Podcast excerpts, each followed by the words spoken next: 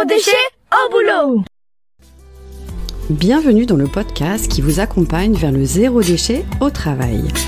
Vous êtes sensible à prendre soin de la planète, œuvrer pour diminuer les déchets à la maison, mais au travail, c'est le désastre. Gâchis de papier, d'emballage, indifférence des collègues, vous vous sentez démuni face à l'ampleur de la tâche. Alors, bonne nouvelle, ce podcast s'adresse à tous ceux qui souhaitent avancer de manière positive et concrète dans une démarche de diminution des déchets en entreprise. À travers ce podcast, vous allez découvrir des exemples inspirants d'individus qui font bouger les lignes au travail, des outils concrets pour réfléchir à la démarche et même partir à la rencontre de structures qui peuvent vous aider. Allez, place au sujet du jour. Les emballages. Sujet hautement épineux. Ils sont bien utiles au quotidien pour protéger les denrées, informer le consommateur, les dates de péremption, modalités d'utilisation, composition du produit. Mais 90 milliards d'emballages sont utilisés par les Français chaque année. La durée d'utilisation moyenne d'un emballage n'excède pas 20 minutes. Les Français sont de plus en plus excédés par la multitude de déchets générés par les multitudes d'emballages, sans compter les impacts environnementaux générés. Une association internationale, Open Food Facts, œuvre à la qualité nutritionnelle de nos produits alimentaires en travaillant avec les gouvernements, notamment sur le Nutri-Score. Alors pour aller plus loin, l'association travaille actuellement avec l'ADEME à la mise en place de l'éco-score. Il donne une note écologique de A à E pour comparer en un seul coup d'œil l'impact des produits alimentaires sur l'environnement. Pour creuser le sujet de l'emballage de l'éco-score, j'ai invité aujourd'hui un duo. Sarazina Ouattara qui déploie les actions d'Open Food Facts à l'international, et Gala Nafikova, qui est en charge de la communauté de l'association. Mesdames, bonjour. Bonjour. Alors, je vous pose une première question. Tout simplement, je vous propose de vous présenter chacune et aussi de présenter votre association. Euh, oui, du coup, euh, je suis Gala euh, et j'anime la communauté d'Open Food Facts qui porte euh, beaucoup ce, projet euh, citoyen. Alors bonjour, je m'appelle Sarazine Ouattara et je suis stagiaire en développement opérationnel à l'international chez Open Food Facts. Ok. Et alors en quoi consiste euh, l'objet de votre association? Donc, Open Food Facts, c'est en fait la plus grande base de données alimentaires ouverte au monde. Et c'est un peu comme une sorte de Wikipédia de l'alimentaire. Sa mission est celle d'informer les consommateurs et de leur donner les moyens de mesurer à grande échelle l'impact des aliments sur euh, notre santé, mais aussi sur celle de la planète. Euh, chez Open Food Facts, on pense que l'alimentation est une priorité euh, pour la santé et l'environnement et que les informations qui concernent l'alimentation devraient être sont d'intérêt public et devraient être ouverts et accessibles à tout, à tout le monde à tout moment. Euh, c'est une euh, association qui a eu 10 ans euh, l'année dernière. Euh, c'est une association qui est pionnière pour la transparence euh, dans l'alimentaire. Euh, nous avons environ 20 000 contributeurs qui portent donc le projet, qui est un projet collaboratif. Sur notre base de données, on a environ, enfin, quasiment 3 millions de produits du monde entier. Et c'est aussi une plateforme qui, encourage euh, plus de 200 euh, petits et grands producteurs à partager leurs données aussi et être dans une démarche de transparence. Voilà un peu sur euh, Open Food Facts. Bravo. alors, si je ne me trompe pas, votre association a œuvré pour la mise en place du Nutri-Score. Est-ce que vous pouvez nous expliquer votre démarche et finalement en quoi consiste le Nutri-Score pour les producteurs? Le Nutri-Score, beaucoup d'entre nous connaissent euh, ce que c'est parce qu'on le voit euh, au quotidien sur le packaging quand on va faire euh, course. donc, c'est un score de cinq couleurs de A à E et c'est une indication sur la qualité nutritionnelle d'un aliment. Sur le marché français, il y a plus de 30% euh, euh, des produits qui affichent déjà le Nutri-Score.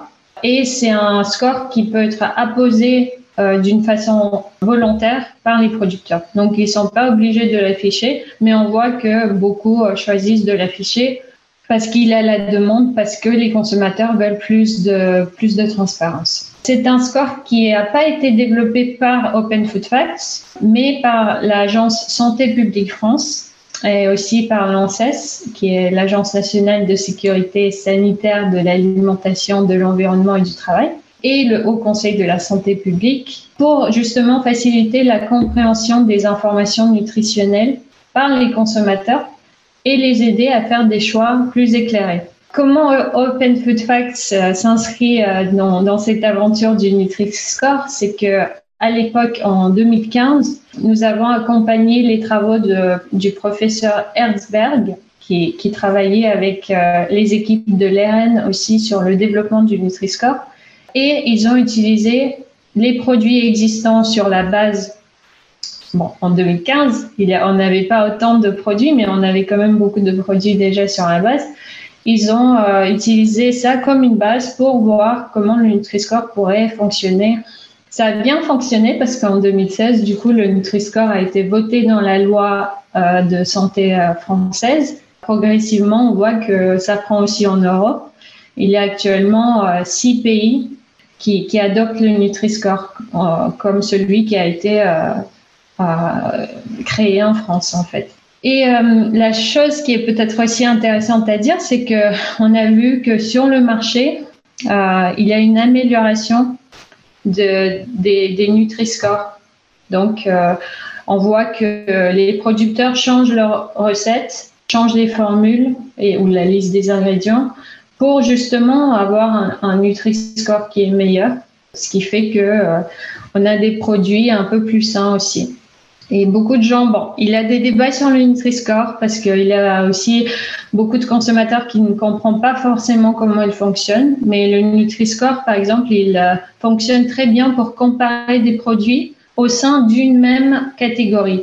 Donc, par exemple, si je suis dans un rayon de marché et je voudrais euh, acheter des céréales, je peux regarder les Nutri-Score et comparer euh, au sein de cette catégorie, voir quel, quel céréale a moins de sucre, par exemple, ou quel jus de fruits a moins de sucre comparé à d'autres. Ce qui, ce qui est vachement intéressant et vachement facile. Euh, en fait, même, même, un enfant peut savoir utiliser le Nutri-Score, savoir lire le Nutri-Score. Euh, voilà. Très bien. Finalement, votre association, elle a vraiment fait un énorme travail de veille euh, sur la qualité nutritionnelle euh, de l'alimentation dans notre pays. Finalement, si on parle plus spécifiquement emballage, quel est le problème sur les emballages dans le monde et euh, aussi en France? Alors, euh, en fait, contrairement à ce qu'on pense, euh, la plupart des déchets que, nous produisons ne sont pas recyclés, mais ils sont enterrés ou brûlés. Donc, dans le monde, il y a moins de 10% de tous les, tous les déchets qui, qui, sont recyclés. Donc, c'est très, très peu. Euh, à savoir euh, que des fois, on ne sait pas comment recycler un matériau, matériel, pardon, parce qu'il il peut être très complexe, il peut avoir plusieurs couches, il peut être euh, du plastique, du carton, de l'aluminium, tout à la fois. Donc pour séparer ça, c'est vraiment un procédé qui est très compliqué. Ou parce que tout simplement, euh, on collecte pas ce matériel-là et du coup, euh, bah, il sera jamais recyclé. Euh, donc ça, c'est pour, pour en savoir plus, vous pouvez euh, consulter le rapport de Circularity Gap, qui est, qui est vachement intéressant et qui va vraiment euh, dans le détail sur, sur le recyclage. mais malgré ça, on sait que la réduction de l'impact des déchets est vraiment essentielle pour beaucoup d'entre nous. 29 des Français considèrent que la gestion des déchets est l'un des enjeux environnementaux les plus préoccupants, donc euh, selon l'ADEME d'ailleurs. Et euh, on, est d'accord, le meilleur déchet est celui qu'on ne va pas produire. Mhm. Mais malheureusement, c'est pas la réalité du, du monde dans lequel on vit. L'économie circulaire, il y a plein de bonnes initiatives qui sont en train de sortir. Et euh, la mission d'Open Food Facts, avec euh, l'opération dont on va vous parler aussi sur les emballages, c'est de mettre à leur disposition des données qui sont ouvertes en open data pour qu'ils puissent euh, justement s'approprier de ces données-là et à partir de ça, euh, chercher des solutions. Donc, on ne promet pas de trouver les solutions pour euh, les emballages puisque c'est pas notre expertise en soi, mais on espère que ça pourrait aider à faire avancer la recherche sur des emballages qui vont être plus durables ou, juste réduire leur, leur impact, réduire leur taille aussi. Voilà. Très bien. Et justement, est-ce que vous pouvez nous expliquer ce que vous mettez en place au sein d'Open Food Fact euh, sur euh, la problématique des emballages? Donc, euh, tout récemment, Open Food Facts et l'Agence de la transition écologique, l'ADEME, on a lancé une opération ensemble, une opération citoyenne de collecte massive des données sur les emballages alimentaires important à préciser parce que on, se tourne vraiment vers l'alimentaire. Et euh, cette opération s'appelle plein pot sur les emballages. Et euh, l'objectif est en fait, comme je disais euh, plus, plus tôt, de contribuer à réduire leur impact environnemental. Alors, il me semble que c'est Sarrazine qui est plutôt en charge de cette question. Est-ce que vous pouvez nous expliquer ce que c'est exactement le, le dispositif plein pot sur les emballages? En quoi ça consiste? Alors, plein pot sur des emballages, c'est une opération emballage qui a été lancée en accord avec l'ADEME. Et mhm. celle-ci, elle a vraiment pour objectif de faire la récolte d'informations sur les emballages. Ça peut être le poids, ça peut être euh, le matériau, ça peut être le nombre de, de, d'éléments qu'il va y avoir dans cet emballage-là. Et ceci, ça va permettre d'avoir une idée de ce que c'est le paysage des emballages, là précisément en France. Et du coup, ça va permettre aux chercheurs, ça va permettre aux, aux scientifiques, ça va permettre à ceux qui sont chargés de recherche et développement d'avoir une idée, des, de, récolter les données nécessaires et ainsi de pouvoir améliorer ces, emballages-là sur le long terme. on va dire que par exemple, Concrètement, comment ça va fonctionner C'est que euh, si je suis contributeur, je suis euh, utilisateur de l'application Open Food Facts et que je souhaite entrer des données d'emballage sur, par exemple, mon pot de confiture préféré, il suffit que j'aille sur l'application, que je scanne le code barre. Je peux aussi aller sur le site internet, c'est aussi possible. Euh, je rentre le code barre, le numéro du code barre sur le site internet. Et euh, la plupart du temps, c'est des produits qui vont être faciles à trouver parce qu'on a, comme Galal l'a dit, on a presque 3 millions de produits sur la base. Et euh, ce qui va suffire de faire, c'est d'entrer les, informations de ce produit si elles sont pas déjà renseignées. Et pour les emballages, il va suffire du coup de se référer à l'étiquette, à l'emballage du produit de voir ce qui est annoté et de remplir les champs qui, qui seront correspondants dans l'application ou dans le site internet. Du coup, ces, informations-là, ça va être la forme, ça va être, comme je vous ai dit, le nombre de produits qu'il y a à l'intérieur de l'emballage. Et surtout, si on possède une balance de précision, ça va être le poids de l'emballage. Et cette, euh, cette information, elle est vraiment très importante parce que c'est vraiment le point clé qui va permettre aux, aux chercheurs d'aller, de tendre vers l'éco-conception. C'est vrai que cette opération, elle demande un peu d'effort de la part des contributeurs, mais on espère sincèrement que le fait que leur contribution consolide vraiment la base, ce sera euh, motivant pour eux. Ça va vraiment être un moteur de changement. Et euh, aussi le fait que toutes ces données-là soient réutilisables. On précise encore une fois le data, ça veut dire euh, de, la donnée libre. C'est vraiment leur faire comprendre que non seulement ils peuvent participer, mais aussi ils peuvent en profiter. Et du coup, ces données ouvertes, elles vont permettre d'informer la demande, de favoriser les conceptions et le tri, d'améliorer les politiques publiques, de nourrir la recherche scientifique dans le monde entier et surtout de soutenir l'affichage environnemental. Rien que ça. Mhm. Et euh, une autre façon dont vous pouvez participer à ça, vous pouvez le faire soit chez vous, euh, du coup, en rentrant des courses, après avoir consommé vos aliments, mais aussi en organisant des scan parties pour que ce soit, on va dire, plus fun, plus, euh, plus, plus amusant. Vous pouvez les organiser de votre côté et aussi vous aider de notre petit guide sur les, sur les scan parties qu'on retrouvera sur notre blog. Et aussi, on peut vous accompagner euh, de, dans cette organisation. Vous pouvez le faire entre amis, en, famille, avec vos collègues aussi. Et euh, pour ça, grâce, et grâce à cette, ces scan parties, vous pourrez entrer des informations sur des produits tous ensemble, discuter de sujets autour des emballages, du tri, de la consommation, etc. Bon, après, on ne vous impose pas ces sujets. Hein. Vous pouvez aussi parler de tout et de rien, il n'y a pas de souci. Et euh, vraiment, c'est une activité qui peut aussi être organisée avec un, un jeune public parce que c'est une activité qui est très ludique. On a aussi lancé cette opération avec ce type d'atelier citoyen, par exemple, hein, à l'Académie du climat à la mi-janvier. Et euh, bien sûr, vous pourrez lire euh, un excellent article de Reporter. Reporter, ça s'écrit R-E-P-O-R-T-2-R, E comme la Terre, qui s'appelle Trop d'emballage, faites changer les pratiques des industriels. Très bien. À ce moment-là, je vous proposerai de mettre le lien de l'article dans les, le descriptif du podcast. Donc finalement, les citoyens sont eux-mêmes euh, un petit maillon de la chaîne, euh, donc apporteurs d'informations pour euh, cette énorme base de données euh, qui elle-même servira euh, directement à des chercheurs, si j'ai bien compris. Euh, comment ils s'en servent de ces données? Est-ce que vous avez des exemples de chercheurs qui ont utilisé vos données et qui les ont utilisées dans, voilà, pour en faire des choses intéressantes euh, en bout de course?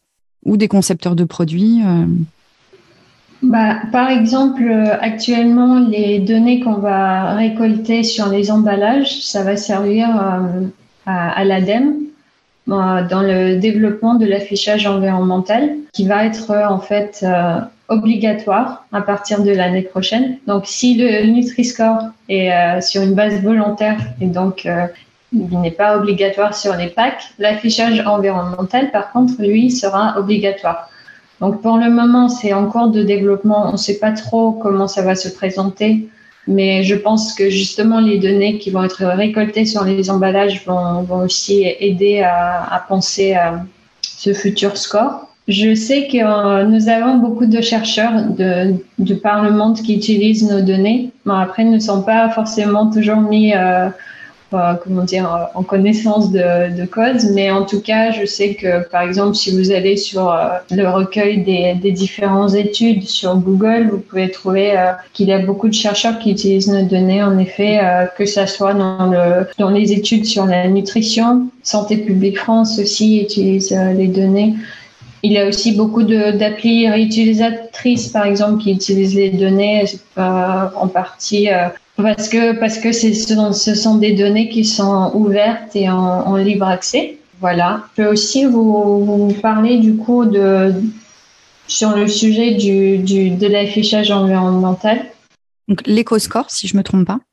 C'est ça. L'éco-score, euh, c'est quelque chose que Open Food Facts a mis en place euh, il, y a, il y a presque deux ans maintenant avec euh, plusieurs experts de l'alimentation et du numérique, comme euh, Étiquetable, euh, Eco2, Initiative, Marmiton, euh, Food Cherry, euh, Yuka. On a conçu l'éco-score en fait justement en réponse à l'expérimentation gouvernementale qui est menée par l'ADEME sur l'étiquetage environnemental alimentaire en France. Et l'éco-score, ça se présente aussi comme un score de cinq couleurs qui vise à mesurer l'empreinte environnementale d'un produit alimentaire, un peu sur le même modèle du, du, Nutri-Score. C'est une méthodologie qui est basée sur l'analyse du cycle de vie d'un produit. C'est c'est pas une méthodologie qui est qui est inventée par Open Food Facts. C'est euh, en fait euh, développé par l'ADEME. C'est une base qui s'appelle Agribalise. Pour ceux qui qui sont intéressés, ils peuvent aller voir euh, parce que il y a plein plein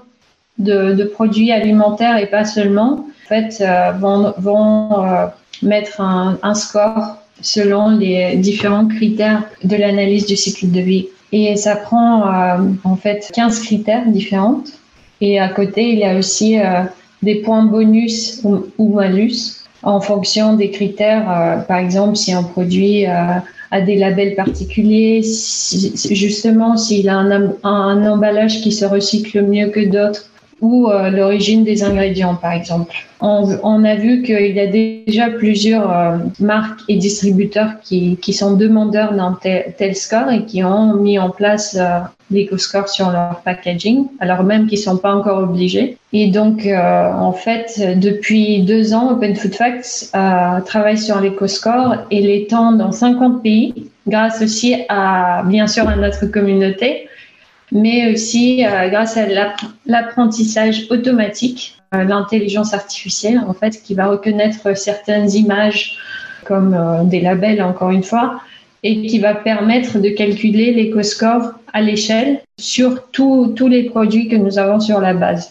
Donc actuellement, sur la base, vous pouvez trouver euh, six, 600 000 produits qui portent un éco-score, alors même que ces produits-là ne portent peut-être pas d'éco-score encore dans, dans, le supermarché. Mais vous pouvez, grâce à l'appli, déjà savoir quel est, quel est l'éco-score d'un produit. C'était assez fou parce qu'on a vu qu'en un an seulement, l'éco-score a eu le même effet que ce qui a pris cinq ans pour le Nutri-Score. Donc, euh, il y a vraiment un engouement et une demande pour ce type d'information sur l'impact environnemental d'un produit alimentaire. Je vais préciser qu'en fait, l'alimentation représente 28% d'émissions de, gaz à effet de serre, 70% de la consommation en eau potable et bah, la majorité du coup des déchets d'emballage. Il y a un sacré enjeu. Et alors, si je me trompe pas, euh, en allant sur votre site, si je suis producteur, je peux aller calculer mon propre euh, éco-score. C'est bien ça? Oui, en effet, euh, sur la sur Open Food Facts, vous avez aussi euh, accès à une plateforme pour les producteurs. Et cette plateforme, en fait, c'est comme un espace privé qui est propre à chaque organisation et sur laquelle les producteurs peuvent entrer leurs données produits sans pour autant qu'elles soient directement visibles sur la base de données publique. Et euh, du coup, cet espace privé, il va permettre le calcul de scores tels que le Nutri-Score, l'Eco-Score et le Score Nova, du coup, qui sera le qui se réfère au degré d'ultra transformation des aliments. Et ce, pendant et même avant la commercialisation du produit, grâce du coup à l'application des formules officielle. Et euh, il est bon de préciser que nos contributeurs ne sont pas que des citoyens du coup, et que nous encourageons également les, producteurs à prendre part activement à la transparence avec leurs données produits en passant par notre plateforme qui est dédiée aux professionnels, mais qui est du coup 100% gratuite. C'est très important de le préciser parce que tous nos services chez, chez OpenFax sont complètement gratuits. Et euh, ça, les producteurs, mais aussi et les distributeurs qui, qui ont leur marque propre. Par exemple, vous voyez Carrefour. Carrefour, c'est un grand distributeur, mais Carrefour a aussi des produits de sa propre marque. Du coup, si, euh, nous avons des relations avec euh, Carrefour qui nous envoient leurs données, et les données qu'ils vont nous envoyer ne sera forcément pas des, des données produits d'autres producteurs, mais des produits de la marque Carrefour. Et euh, autre chose qu'il est bon de dire, c'est que contrairement à la plateforme publique d'Open Food Facts, la plateforme pro va permettre aux producteurs d'emporter des données dans à une très grande échelle, du coup dans en très grand volume. C'est-à-dire que en un seul import, les professionnels ils peuvent nous transmettre 200, 300, 400, 400 références de produits. Ce qui est vraiment très euh, très pratique si on, on veut entamer une démarche vers la transparence. À ce jour, on compte plus de 200 enseignes, marques et petits producteurs qui ont rejoint nos rangs depuis 2012. Du coup, depuis exactement 11 ans maintenant. Et pour ce qui est des grands groupes, on travaille avec Carrefour, comme je l'ai dit plus tôt, avec Intermarché, avec Nestlé, avec Unilever, Ferrero, etc. et d'autres marques comme euh, Léa Nature, le groupe Barilla, euh, etc. Et euh, surtout, ce qui est très important, c'est qu'on n'oublie pas du tout les petits producteurs. On a plein de producteurs avec qui on travaille, qui ont une dizaine, une quinzaine, une vingtaine de produits. Ça peut être des miels, ça peut être des tisanes, des biscuits, etc. Et c'est vraiment euh, un appel pour dire que cette plateforme, elle, s'adapte à tous les publics et que euh, vous, professionnels qui nous écoutez, N'hésitez pas à passer à l'action et à nous rejoindre aussi. Aujourd'hui, il y a deux personnes qui s'occupent à plein temps de l'accompagnement de ces producteurs, dont une qui est moi, Saradine, enchantée. Et mhm. euh, notre première mission, quand on travaille avec les producteurs, c'est vraiment de les convaincre de partager leurs données. Et ensuite, on va les assister dans le nettoyage de celles-ci jusqu'à l'import final, pour que vraiment les données qu'ils importent elles soient les, plus euh, les plus pertinentes possibles, les plus précises possibles, on va dire. Et euh, aussi notre rôle, c'est vraiment de faciliter au maximum ce partage d'informations. Et bien sûr, euh, si jamais vous avez vraiment beaucoup de références de produits, on travaille aussi avec euh, des catalogues de produits qui sont appelés des PIM, ce qui veut dire Product Information Management. Et ces PIM, là, ils vont, ce sont des logiciels qui vont permettre de gérer euh, les informations produits. On travaille avec des PIM qui sont, comme, qui sont par exemple Agena 3000, Equadis, on a Akeneo aussi, et ça va leur permettre de se synchroniser avec la plateforme pro d'Open Food Facts. Et ainsi, ça va permettre de, transmettre des données en un clic. Du coup, c'est vraiment, ça facilite vraiment le, le, transfert de données. Ensuite, plutôt, euh, Galan a évoqué le fait que l'affichage environnemental deviendrait obligatoire d'ici 2024. Et euh, pour les industriels, vraiment importer leurs données sur Open Food Facts et ainsi bénéficier d'un calcul d'un éco-score, ça va leur permettre d'anticiper, de prendre de l'avance sur le futur affichage environnemental. Euh, le fait de savoir quel, est l'éco-score de leur produit. Ça va, permettre, euh, ça va leur permettre de prendre les mesures nécessaires à l'optimisation du coup de leur, euh, de score, dans la mesure où sur Open Food Facts, vous avez un détail des calculs qui est disponible. Et euh, ce détail, du coup, il va permettre d'être conseillé, d'être orienté. Ça va vous vous permettre d'avoir accès à des à des moyens de tendre vers les conceptions en choisissant avec plus d'attention du coup l'origine des ingrédients, en repensant à l'emballage, du coup vu que c'est le, thème d'aujourd'hui, euh, au mode de production, etc. Et vraiment, sur cette plateforme pro, comme je vous l'ai dit, on, apporte un, maximum de détails et un exemple de type de, conseils qu'on pourra vous afficher. ça va être, entre guillemets, contient de l'huile de palme. Par la suite, juste en bas, il y aura noté la raison pour laquelle la présence d'huile de palme va apporter un malus à cet éco-score, parce que le système de l'éco-score, comme Gala vous l'a expliqué plus tôt, c'est vous avez l'analyse de cycle de vie, mais vous avez aussi des points bonus, des points malus en fonction des labels, etc. Et euh, bah, le fait de contenir de l'huile de palme pour un produit, ça représente un malus. Et euh, grâce à ce message, vous pourrez ensuite découvrir la raison pour laquelle ça représente un, un malus. Et une façon dont vous pourrez découvrir ce message, c'est en vous rendant directement sur la plateforme pour les producteurs.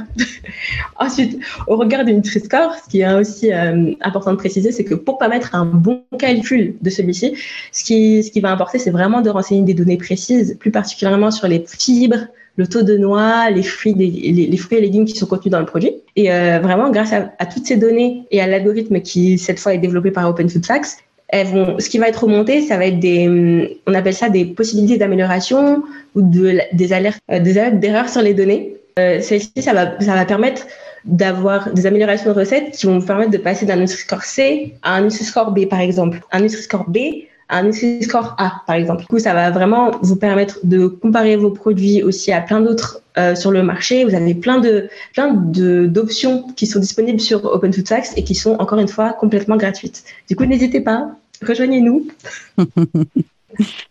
Merci beaucoup. Finalement, entrer dans euh, une réflexion autour de l'éco-score, ça permet aussi d'entrer dans une démarche de qualité, travailler de manière globale sur les coûts de conception du produit, sur l'impact des emballages, sur la qualité nutritionnelle. Donc finalement, c'est un bénéfice pour tout le monde, un bénéfice d'amélioration pour, euh, pour l'entreprise, un bénéfice de, meilleure qualité pour le, le, consommateur. Euh. Donc finalement, je dirais que ça va plutôt dans le bon sens.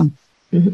Et c'est ce que vous disiez tout à l'heure, Gala, euh, que le Nutri-Score finalement a permis de constater que euh, bah, c'est une démarche progrès et qu'il y a de plus en plus d'entreprises qui prennent en compte l'amélioration euh, de la qualité nutritionnelle et, et, ça va vers le mieux. Donc croisons les doigts pour que ça aille dans ce sens-là. Tout à fait. Imaginons que je sois un producteur et que je souhaite mettre sur le marché, par exemple, des biscuits. Est-ce que vous auriez des judicieux conseils à m'apporter pour créer un emballage fiable et qui soit le moins impactant possible pour la planète? Euh, et bien Quelque chose qui est important de préciser, c'est que euh, le recueil des données d'emballage par les utilisateurs d'Open Food Facts, ça va permettre de voir, par exemple, euh, quels biscuits sont emballés avec le moins de plastique, de carton, etc. Mais ce, notre travail, c'est vraiment un, un travail purement de collecte de données. Du coup, ça va être aux chercheurs, aux équipes de recherche et développement, aux experts de faire les recommandations les plus pertinentes aux producteurs. Pour le coup, c'est pas vraiment notre, notre expertise. Vous, vous arrivez juste en amont euh, de, de ce travail de recherche euh, que proposera euh, par la suite les, les spécialistes.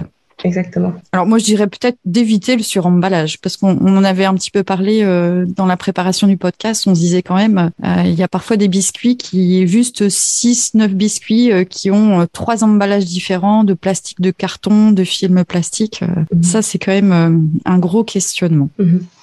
bon, bah, en espérant que tout votre travail de collecte portera ses fruits euh, pour améliorer tous ces procédés. guise de conclusion, nous invitons, vous qui écoutez, à rejoindre la révolution alimentaire menée par Open Food Facts. Donc, Gala et Sarrazine, pouvez-vous nous expliquer, voilà, la marche à suivre et vers quoi euh, vous nous, vous nous proposez d'aller? Euh, je vais vous proposer quatre façons de vous impliquer avec Open Food Facts si l'alimentation est quelque chose qui est important pour vous. Tout d'abord, tout simplement en tant que citoyen, à chaque fois que nous mangeons, soit environ 1000 repas par an, apparemment, c'est l'occasion d'avoir donc un impact positif sur la planète. Pour ce faire, vous pouvez euh, utiliser par exemple notre application qui est complètement aussi euh, gratuite et privée, euh, sans pub, quand vous faites vos courses. Donc déjà avant d'acheter être euh, bien informé sur ce que vous achetez. Est-ce que c'est, est-ce que ça convient à, vos valeurs, à, ce qui vous importe, à votre euh, régime aussi? Donc, euh, vous pouvez aussi, avec l'application, créer différentes listes, faire, faire des recherches selon les critères qui, qui vous en, vous importe le plus. Et, euh, et pour ceux qui souhaitent pas utiliser l'appli, bah, vous pouvez aussi utiliser bien sûr le site internet. Euh, vous pouvez euh, vous impliquer en tant que bénévole parce que, euh, comme je disais, nous sommes un projet qui est un projet collaboratif porté par les citoyens. Donc, euh, si vous avez des compétences euh, en communication, en, en, développement technique, en, si vous souhaitez aider l'équipe producteur avec Sarrazine euh, de, de faire euh, d'aller chercher des producteurs et de les inviter à rejoindre le mouvement de la révolution alimentaire, bah vous êtes le bienvenu. Donc n'hésitez pas à, nous écrire et, et, nous proposer vos compétences et, devenir bénévole de Pen Food Facts. Ensuite, vous pouvez, si vous êtes une marque bah, rejoignez aussi le, la démarche de la transparence en partageant vos, vos données directement avec nous. Ça permettra aussi euh, pour vous en tant que marque de reprendre le contrôle sur les données publiques parce que euh, souvent euh, les données se retrouvent de toute façon, vos produits sont sûrement de toute façon sur la, la base d'Open Food Facts. Donc autant aussi partager les données qui sont les, les plus, les plus comment dire, justes Finalement, euh, on n'a pas mentionné plus tôt, mais Open Food Facts, c'est en fait euh, une association. C'est une organisation à but non lucratif. Et donc, on existe euh, vraiment grâce à, des fonds publics et des dons des particuliers. Donc, l'important pour nous, c'est de rester indépendant de l'industrie agroalimentaire. Donc, même si on travaille avec les producteurs, c'est très important qu'on garde ce, ce côté indépendant pour cela, on reste une association. Donc, si, si vous souhaitez nous soutenir, bah, vous pouvez vous rendre sur notre page Hello Asso et, nous soutenir. Et en tout cas, on est, on est toujours content de, que, que les gens euh, se joignent à, à, à, ce mouvement euh, vers plus de transparence et aussi euh, faire la promotion d'un outil qui est un commun numérique libre et ouvert. Voilà. Si ça vous parle, bah, faites-nous signe. On vous attend. Eh bien, Super. Est-ce que vous pouvez rappeler euh, votre adresse de site internet? Oui, alors c'est openfoodfacts.org. Donc, euh, facts avec un S. F-A-C-T-S. Donc, merci mesdames pour votre participation. Bravo pour vos actions euh, porteuses et impactantes. En tout cas, il n'y a plus qu'à saisir sur, en masse sur l'application. un grand merci à vous. Merci Sophie. C'était un plaisir de, de partager et de discuter d'un sujet qui est tellement euh, important. Oui, merci beaucoup. C'était très, très, très sympa d'être avec vous aujourd'hui, Sophie. Ah, avec grand, grand plaisir. Et puis longue vie euh, à tous vos projets. Merci. Au plaisir. Au revoir. Merci pour votre écoute. Retrouvez un nouvel épisode chaque mardi dès 7h du matin. Et si vous voulez suivre les publications du podcast Zéro déchet au boulot, inscrivez-vous à la newsletter et vous recevrez dans votre boîte mail l'accès à chaque nouvel épisode. Vous retrouverez le lien dans le descriptif. Je suis Sophie Free. Dans la vie, je travaille pour sensibiliser au développement durable et je parle notamment du zéro déchet. Pour cela, je propose des ateliers, des conférences, des formations professionnalisantes, un blog, Sophie Naturel, et je suis aussi auteur de livres sur le sujet. Retrouvez toutes mes informations sur le site sophie-o-naturel.fr. Au plaisir